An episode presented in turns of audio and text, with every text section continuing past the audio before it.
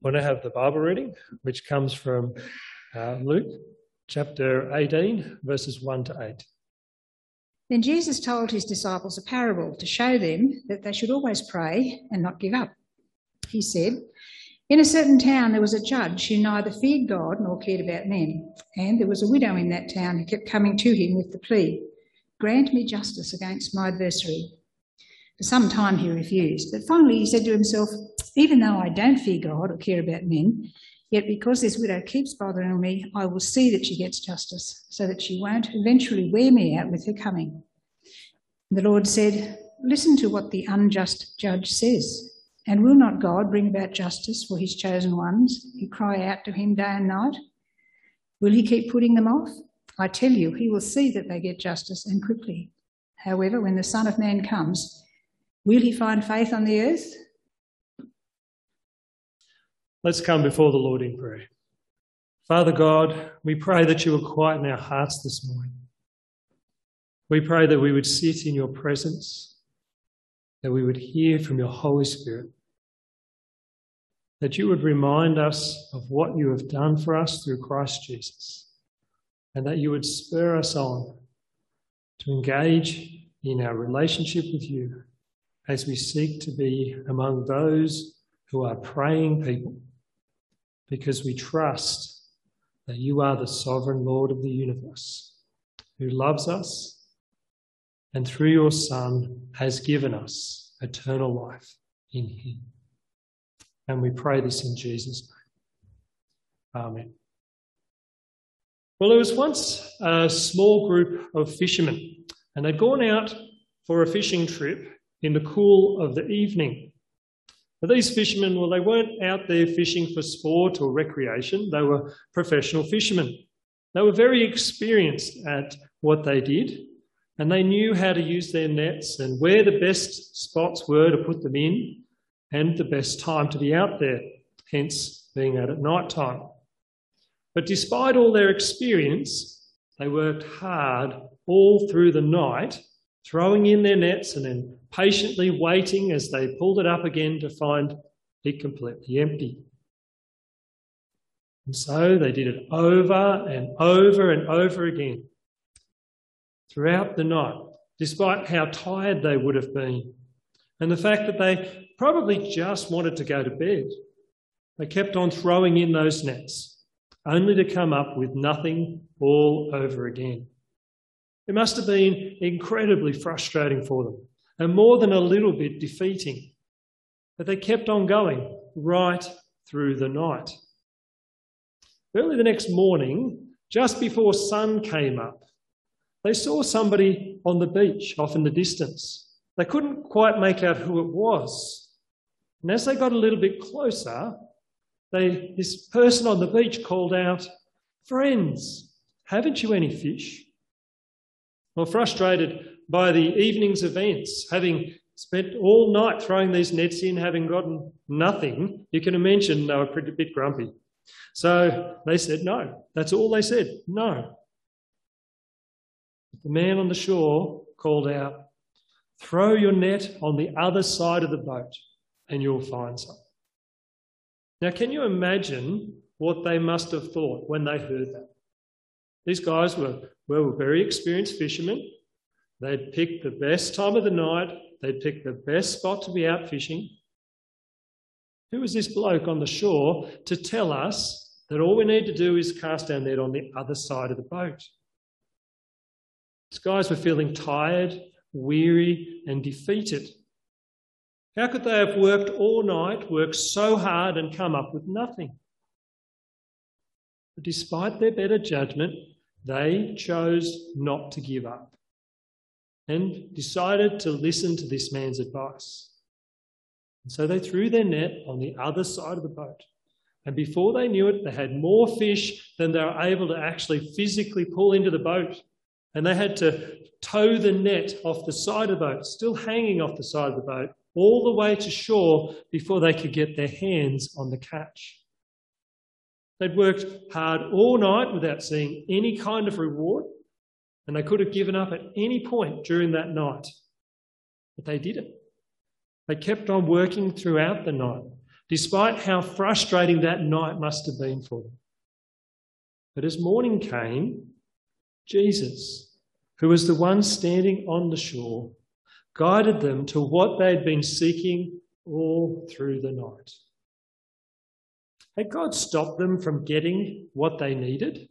No. He had waited until just the right time to give them exactly what they needed so that they would not only have the fish they needed for their livelihood, but so that they would know that God was providing for them both physically and spiritually. Hebrews 11 tells us that faith is being sure of what we hope for and certain of what we do not see. But as much as us, as much of us would like to be men and women of faith, sometimes it can be really hard to hold on to the faith we hope for when we are struggling to see what God is doing in our lives. In the verses we're looking at today, Jesus is telling a parable to encourage his disciples and us to keep on praying, even when it feels as though God isn't answering our prayers and to never give up. Imagine we've all experienced that feeling of earnestly, sincerely praying to the Lord about something that is a burden on our hearts when it feels as though God isn't listening. When we pray for friends and loved ones who we desperately want to know hope in Christ Jesus but we seem to see them drifting further and further away. When we pray for loved ones who are sick and suffering and they only seem to get worse. When we pray for relationship breakdowns, financial hardship, and all sorts of other concerns that cause us stress and worry. And yet we're unable to see how God is answering those prayers.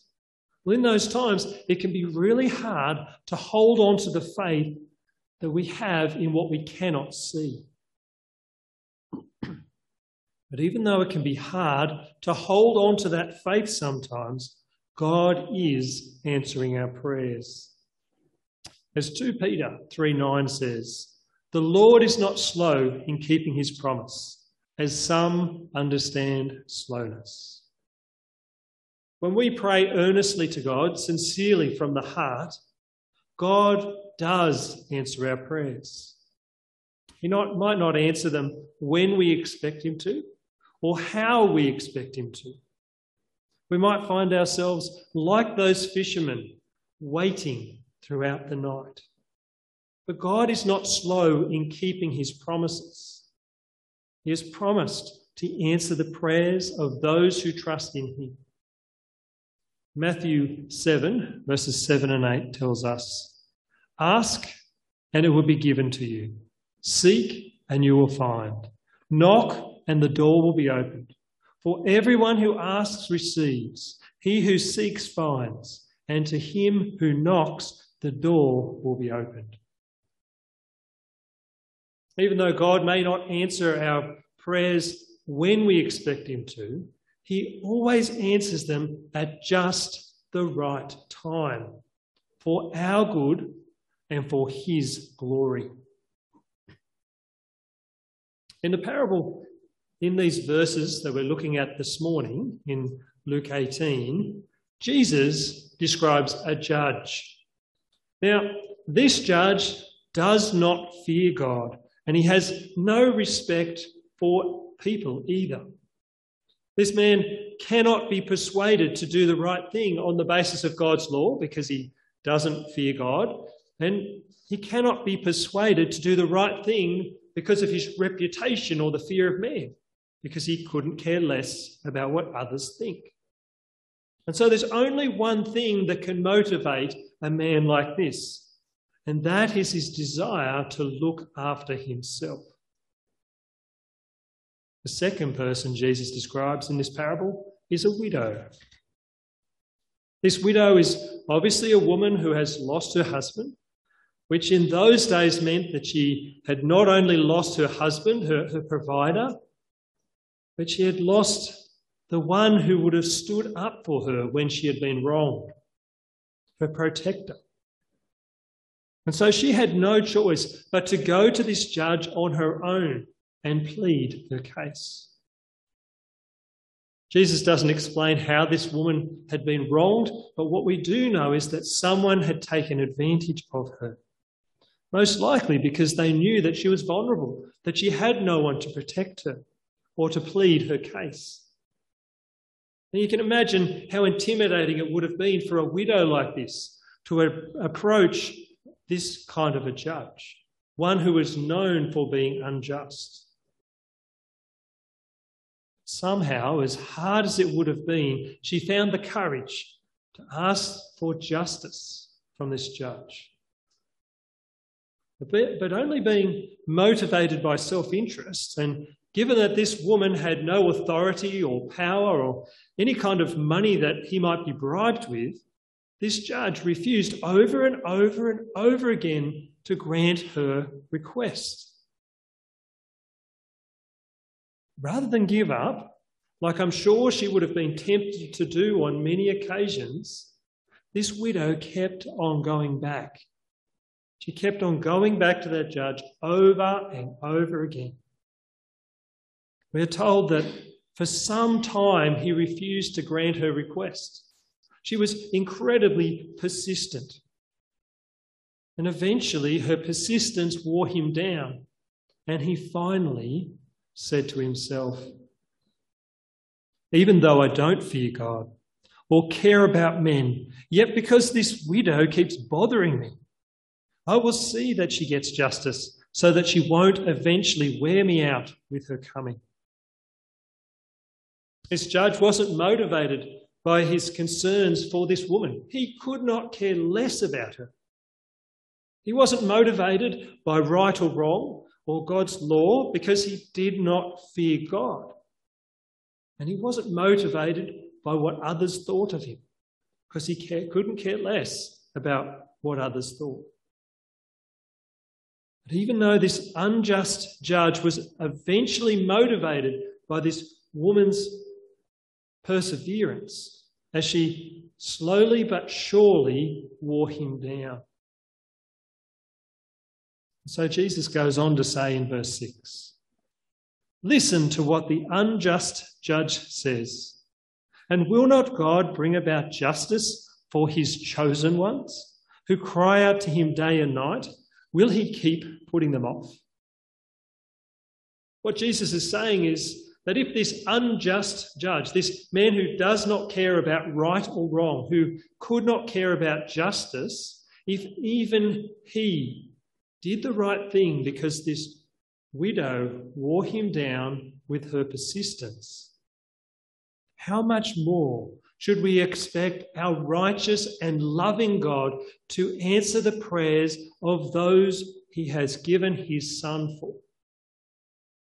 If we have faith in Christ Jesus, then we are among his chosen ones. We are amongst those whom God longs to provide for.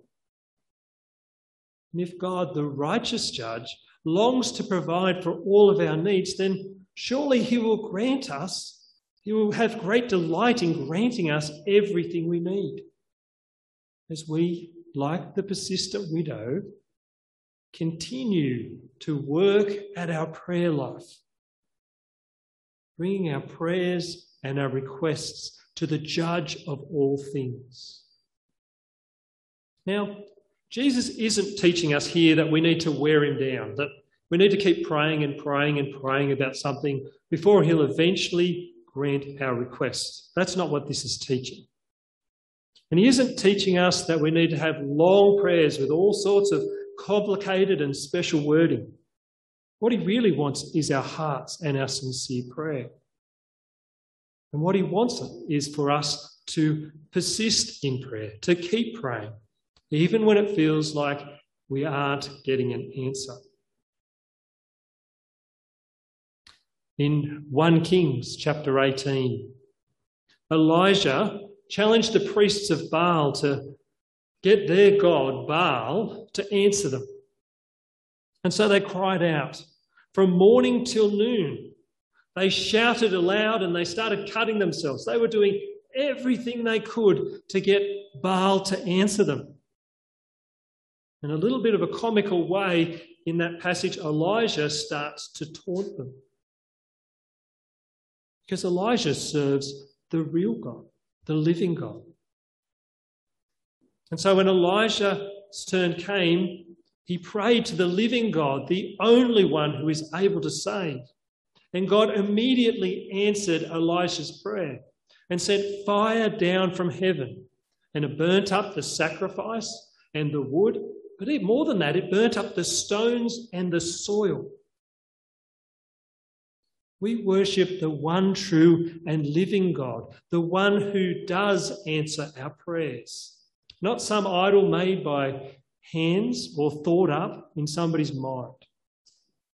And so we should expect our loving Heavenly Father will answer the prayers of those who trust in Him. It's not something that He does begrudgingly because we've worn Him down like the unjust judge, answering our prayers so that we'll stop bothering Him. It's something that He delights to do for His children. In fact, he never leaves the prayer of someone who trusts in him unanswered. He may not answer how we would expect him to, and he may not answer when we would expect him to, but he always answers our prayers. Sometimes, of course, like any loving father, the answer will be no to what we've asked for. Occasionally, we might be able to look back on our circumstances and see the bigger picture of why God said no to something we've asked for. But often we won't. But in these verses, Jesus is encouraging his disciples and us to keep on praying, even when it feels like we aren't getting an answer. He's encouraging us to trust God enough to leave the answer in his hands, trusting him enough to ask him for things that he even might say no to. Do we avoid asking God for things that he might say no to? Now, obviously, I'm not speaking about the prayer for the shiny red Ferrari or, or the latest bit of John Deere machinery. I, I, obviously, I'm not talking about that. I mean prayers about specific situations, those things that really churn us up inside, that we, when we cannot see a way out. Are we praying about those things? Do you avoid praying for those people that we think are too far gone for God to save? Or have we stopped praying for someone? Because after many years of praying for them, we only seem to be seeing them moving further and further away from the Lord. If we believe that we serve the God who answers the prayers of those who trust in Him, then we should also trust Him enough to say yes or no, depending on what is best for us and best in giving him the glory. In these verses, Jesus is asking us to trust him enough to be willing to accept that he may say no, at least for now, and yet still keep on praying. Let's not pretend that prayer is easy. Prayer is something that is really hard because it requires us to stop everything and sit in God's presence and focus our attention solely on Him. When we pray, as we talk to our Heavenly Father, our minds are momentarily taken off all our worries and our concerns, and we are brought to the throne of grace. We're reminded who God is and what Christ has done for us. If you get nothing from this morning's message, hear this. Prayer is the practical application of believing God's word and trusting in God's one and only Son. I was very challenged by that this week. Prayer is the practical application of believing God's word and trusting in God's one and only Son. When Jesus says, When the Son of Man comes, will he find faith on earth? He is challenging us. If we have faith in him, to apply our faith in him by bringing our worries, fears, and joys before him in prayer. After all, if we believe that God raised Christ from the dead and defeated the power of sin and death for us, then answering our prayers is really easy for him. And if the unjust judge was willing to answer the requests of this widow because she kept on praying to him, going to him over and over again, how much more will the one who loves us and who gave his one and only Son for us be willing to provide for all of our needs? Prayer is really important. I hope we all know that. It, it reminds us of who God is and what he has done for us through Christ Jesus. These verses are challenging those with faith in Christ Jesus to be persistent in prayer. Not necessarily with lots of words and not necessarily for long periods of time, but committed to regular, earnest, sincere prayer to shutting out the busyness of our lives and sitting in God's presence and being reminded who He is and what He has done for us through Christ Jesus. Not just in the morning and not just in the evening, but throughout our day as we live our lives in conversation with our Heavenly Father who loves us and who is in control of all things. These verses are challenging us to trust God enough to allow Him to decide whether the answer to our prayers should be yes or no. And therefore, being confident to ask God for things that take faith, things that we feel are hard to pray for, and to trust Him with the answer. As Ephesians chapter 3, verse 20 says, the God we serve is able to do immeasurably more than all we, we imagine, according to his power that is in work within us. Just think about that. Immeasurably more than we can even imagine. So if you can think of it to pray for it, God's able to do vastly more than that. So why do we limit what we are praying for?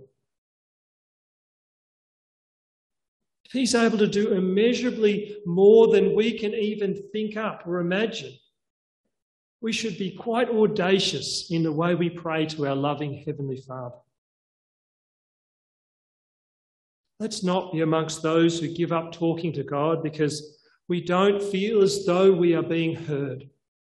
But instead, let's boldly approach the throne of grace, knowing that it was through Christ's death that we've been given this privilege of being able to come to our Heavenly Father. Knowing that our loving Heavenly Father desires to do what is best for us, even if that's saying no.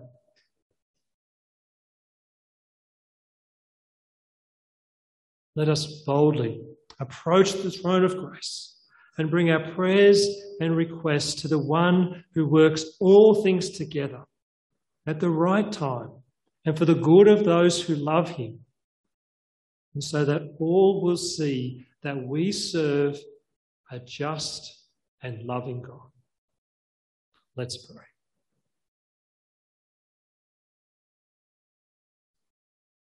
Father God, we confess that the busyness of our lives and sometimes the lack of our, our lack of faith in whether you'll answer our prayers has kept us from bringing our worries and our concerns to you. Lord, as we sit in your presence this morning, help us to hand those things over to you now.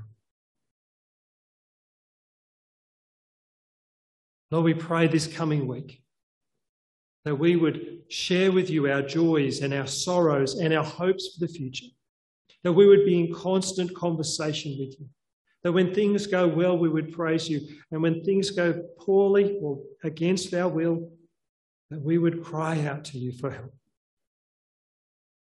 Let us do this, Lord, because we know that you are faithful and we know that you are working all things for our good and for your glory. And we pray this in Jesus' name. Amen.